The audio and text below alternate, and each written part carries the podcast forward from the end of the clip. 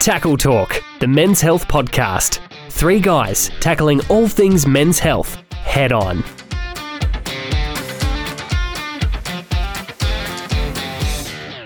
Today, we're talking about vasectomies, and I'm joined by Trent Barrett, who's another urologist. Hi, Trent. G'day, Andrew. Oh, how are you going? Good, mate. I'm better after this coffee you've made.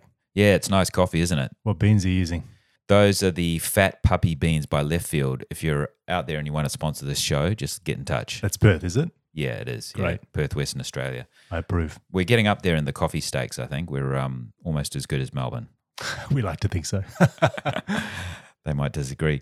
So, um, talking about vasectomies, I was reading the other day that it's one of the most popular surgical procedures in Australia. There's something like 30,000 done each year.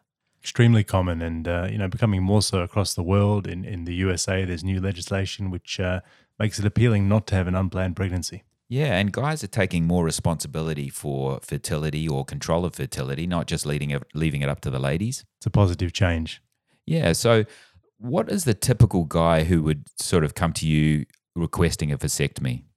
Look, there's quite a wide range of guys who um, who want a vasectomy, but the typical patient would be a man in his late 30s who has completed his family and either he or his wife or partner doesn't want to be on reversible contraception.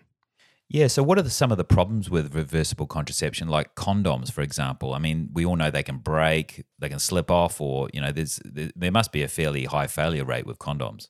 If you read the fine print on the packaging, it's scary. It's about a three percent failure rate, and and some of that's to do with usage and you know user error. A lot of the problems with condoms are to do with the user experience. You know, people don't like to use them; that they ruin the spontaneity, and uh, you know, long term, it's an uncommon choice for people to make. Yeah, but certainly very important from an STI point of view um, for sexual health. But if you're in a committed relationship and you don't want to use condoms, that leaves other options which might be female based, such as the female contraceptive pill that's been around for a long period of time. But there can be problems with that as well, can't there? Well, I think typically we've leaned quite heavily upon uh, the female role in contraception, like you were saying. And all, all female reversible contraception relies on, on some sort of hormonal mechanism. So, you know, there are problems with this, not only in terms of the failure rates, which are higher than any surgical intervention, but also to do with the experience for the woman um, in the sense that there's side effects. You know, all hormones carry some sort of risk and side effect, even though it might be low, usually well tolerated. You know, mood changes, weight gain, things like that, not always preferable. Yeah, I think all women out there are probably well versed in the side effects of contraceptions and that they can be fairly mild or they can be quite significant and potentially life threatening. For example, with uh, clots in the legs or, you know, causing potential thromboembolism. And in some women, they just have been told by their doctors, you should not be taking oral contraception. It's true, but probably the majority just don't like whatever side effects they're getting. So, in terms of permanent contraception, vasectomy is the best in terms of success rate, but it's certainly a lot easier to perform than perhaps compared to the permanent contraception option for a woman, isn't it? Well, look, there's two benefits to vasectomy um, as compared to uh, the option for the female partner, which is tubal ligation or tying the fallopian tubes. One is that the success rates are much higher. There's about a tenfold higher success rate in terms of preventing long term failure with a vasectomy. And also, the, the organs we're operating on, the vas deferens, which is the tube that carries the sperm from the testicle up towards the ejaculatory ducts, is easily accessible through the scrotal skin. There's about a millimeter of scrotal skin between the world and that tube. So it's much less risky than a intra-abdominal surgery, which would be required to get to the tubes in the female. Yeah, it's a much bigger deal for a woman. So, in terms of talking to patients about a vasectomy, because it's a permanent contraception, what sort of things do you go through with them? Obviously, you want to check if they've completed their family and they don't want any more children. Gee, it's it's a long discussion in terms of counselling a patient um, and their partner about the the vasectomy. But uh, the first thing I'm looking for really is their motivation for it, and I'm trying to identify any red flags that could lead them to regret their decision, because I'd hate to be responsible for someone regretting their decision. Yeah, absolutely. So, what are some of those red flags you're looking for? Well, you know, typically, like we said, the man is, is in his later 30s, has completed his family. Sometimes that happens earlier or later, depending. But um, so certainly a very young man um, or a very young female partner or someone with very young children probably has more risk of regret than someone who has a has had more time to think about their family planning and satisfy themselves that it's concluded. Yeah, how often do you get a guy coming in who he and his partner have just had a newborn baby and it might be their third or fourth child and or even their second child and he's really stressed out because they're not getting any sleep and he and his wife are thinking, "Boy, we really don't want any more children." Is that a good state of mind to make that decision in? Look, I tell those guys that no men want another child when they have a screaming infant in the house, right? It's reasonable. Yeah, absolutely. So, you know, maybe let that cool off for a bit, let the child grow up a little bit, let things settle down, and then make a decision which is permanent. And in the short term, you know, those reversible options that we spoke about, they're, they're reasonable. Yeah. Okay. So, what else are you interested in when you're talking to a male who's coming in requesting a vasectomy? Well, look, sometimes the conversation can deviate when when I when I meet someone who doesn't have any children and wants a vasectomy. I think you know I can I can respect where they're coming from and I can understand where they're coming from in a lot of cases, but it requires a little bit of extra counselling. I'm looking at their medical risks to make sure that a surgery is a good idea for them. I'm looking at their anatomy to make sure that the the surgery can be achieved safely. And I'm looking at their expectations and making sure they understand that vasectomy has limitations. It's not perfect, although it's the best thing we've got short of you know buying a new house with two separate bedrooms, it's um, you know the lowest possible failure rate for a type of contraception. So they need to understand that there is a risk of long term failure, although it is very small. Yeah. So once they've um, you've examined them and you, what are you looking for the examination? By the way. Well, look, men have testicles that sit in all different positions. Some hang low, some high up, some jump around. You know, you want to establish that they're going to have a vas that's easily accessible without testicular retraction or spasm or trouble during the operation.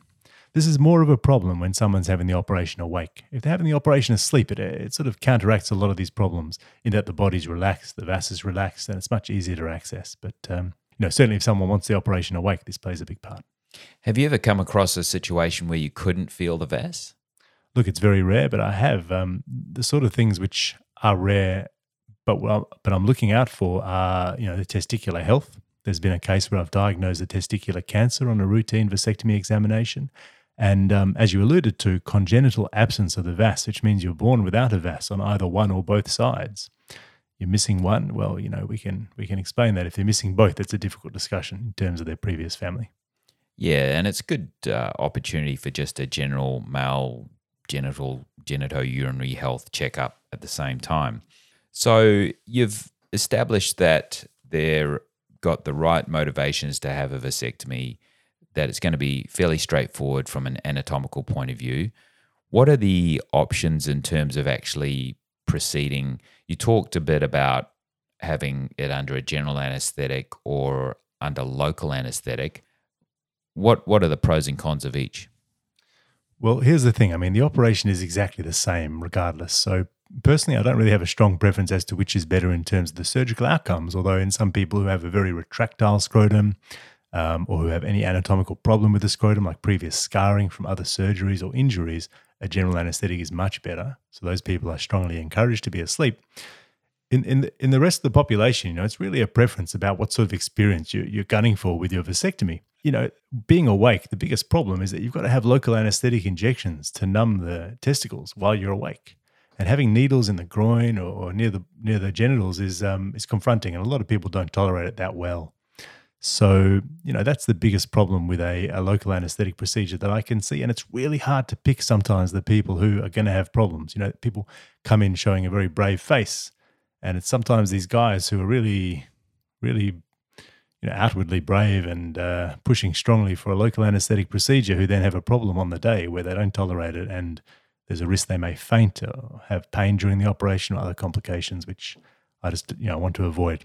Yeah, I mean, I can speak from personal experience having had a vasectomy, and I opted to have it under local anesthetic because I didn't really want a general anesthetic in- interfering with my busy day. But I, I must admit that as the needle was approaching um, my genital area, uh, I did have a bit of regret and think maybe I should have gone for the general anesthetic.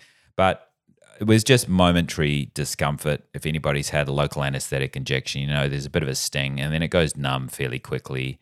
And my surgeon, shout out to Rob Davies, who's an excellent vasectomist, did a really good job with the local anesthetic. And I just watched TV while he did it. I will say that if you have it under local anesthetic, you might smell your skin or tissue burning as they use diathermy to control the bleeding, which was a little bit confronting, even for me as a surgeon. Gosh. But what it did allow me to do was just get up and, and walk out straight away. But on the downside, I didn't receive any sympathy from my wife because I got a call as soon as I was walking out of the clinic and she just said, How did it go? Yeah, that was fine. She said, Okay, well, can you go and pick up the kids from school, go and get this from the shops on the way home, blah, blah, blah. And uh, while I was waddling down the street, slightly uncomfortable with a numb feeling.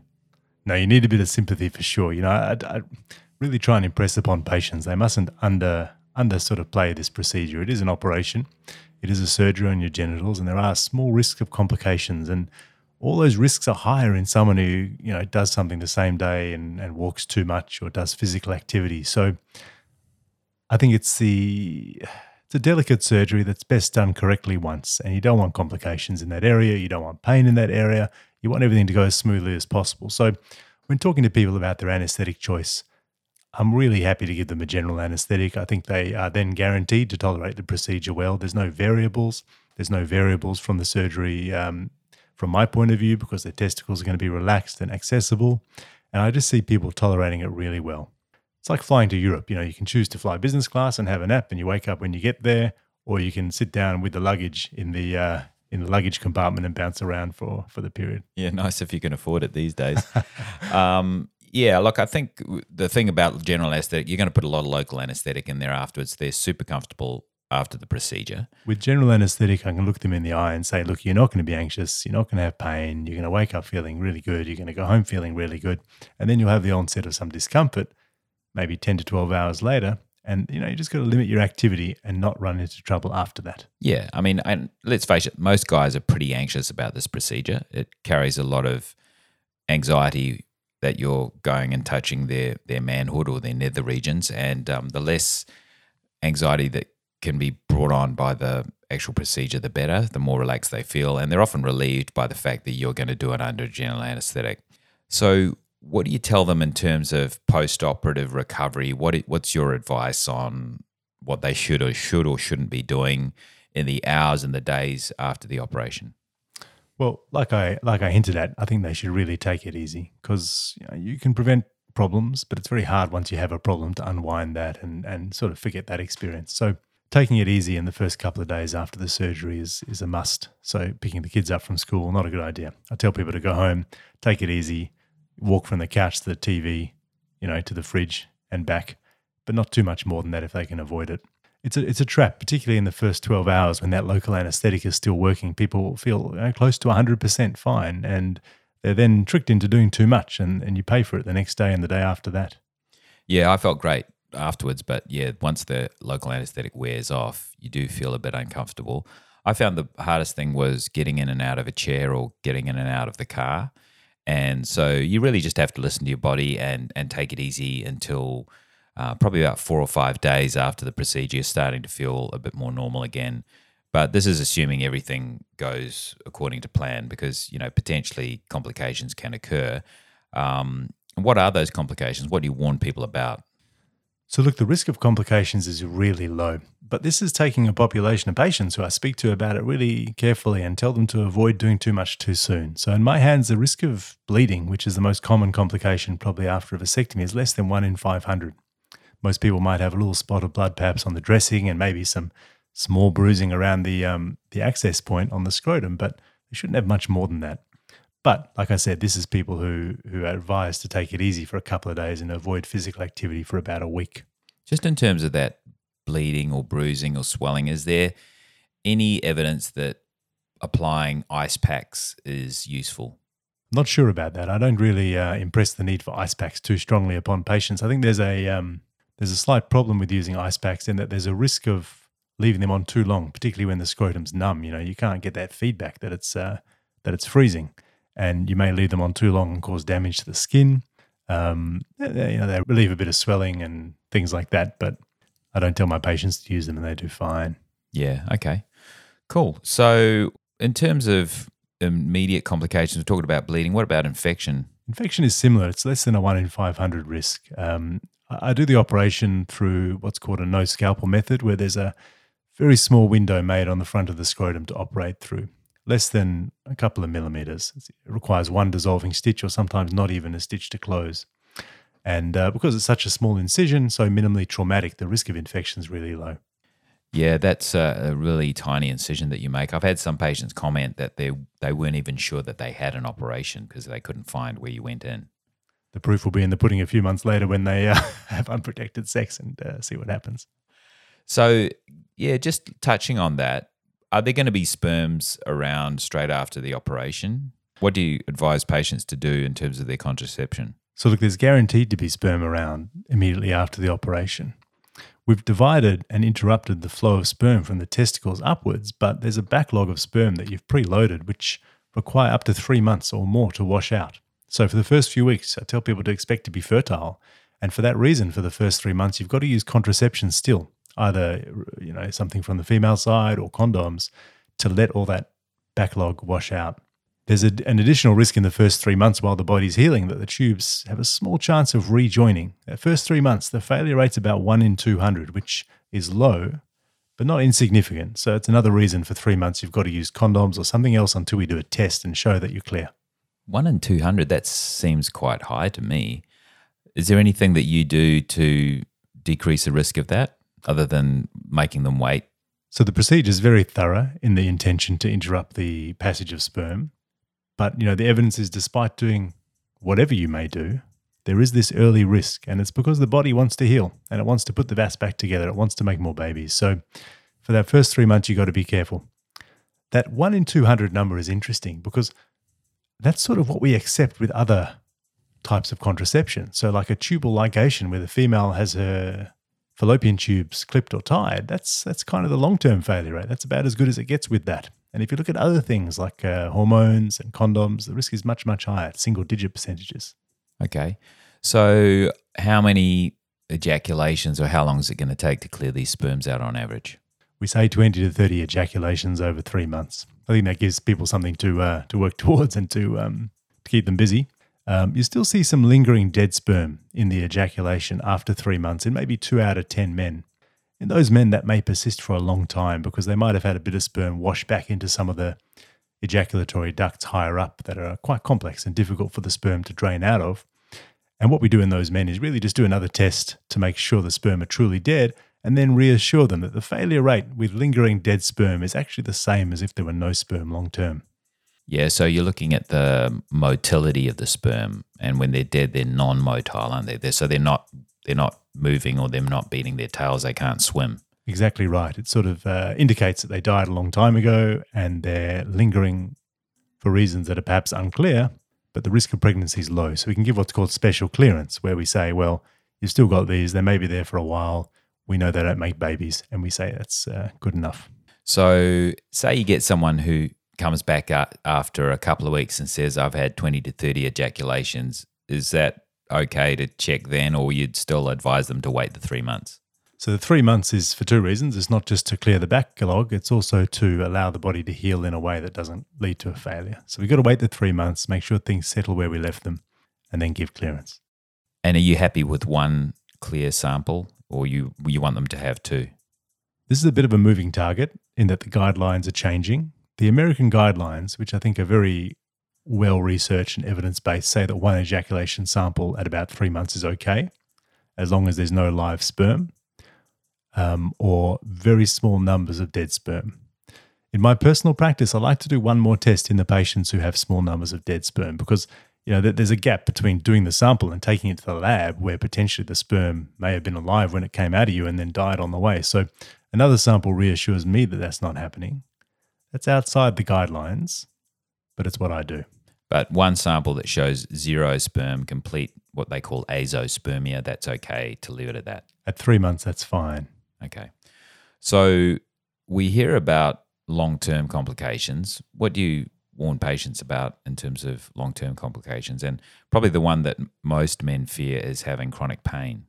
Absolutely. So we spent a bit of time talking about this because, in my mind, this is, you know, apart from failure, probably one of the worst things that can happen um, after a vasectomy. Thankfully, the rates of chronic pain are really low.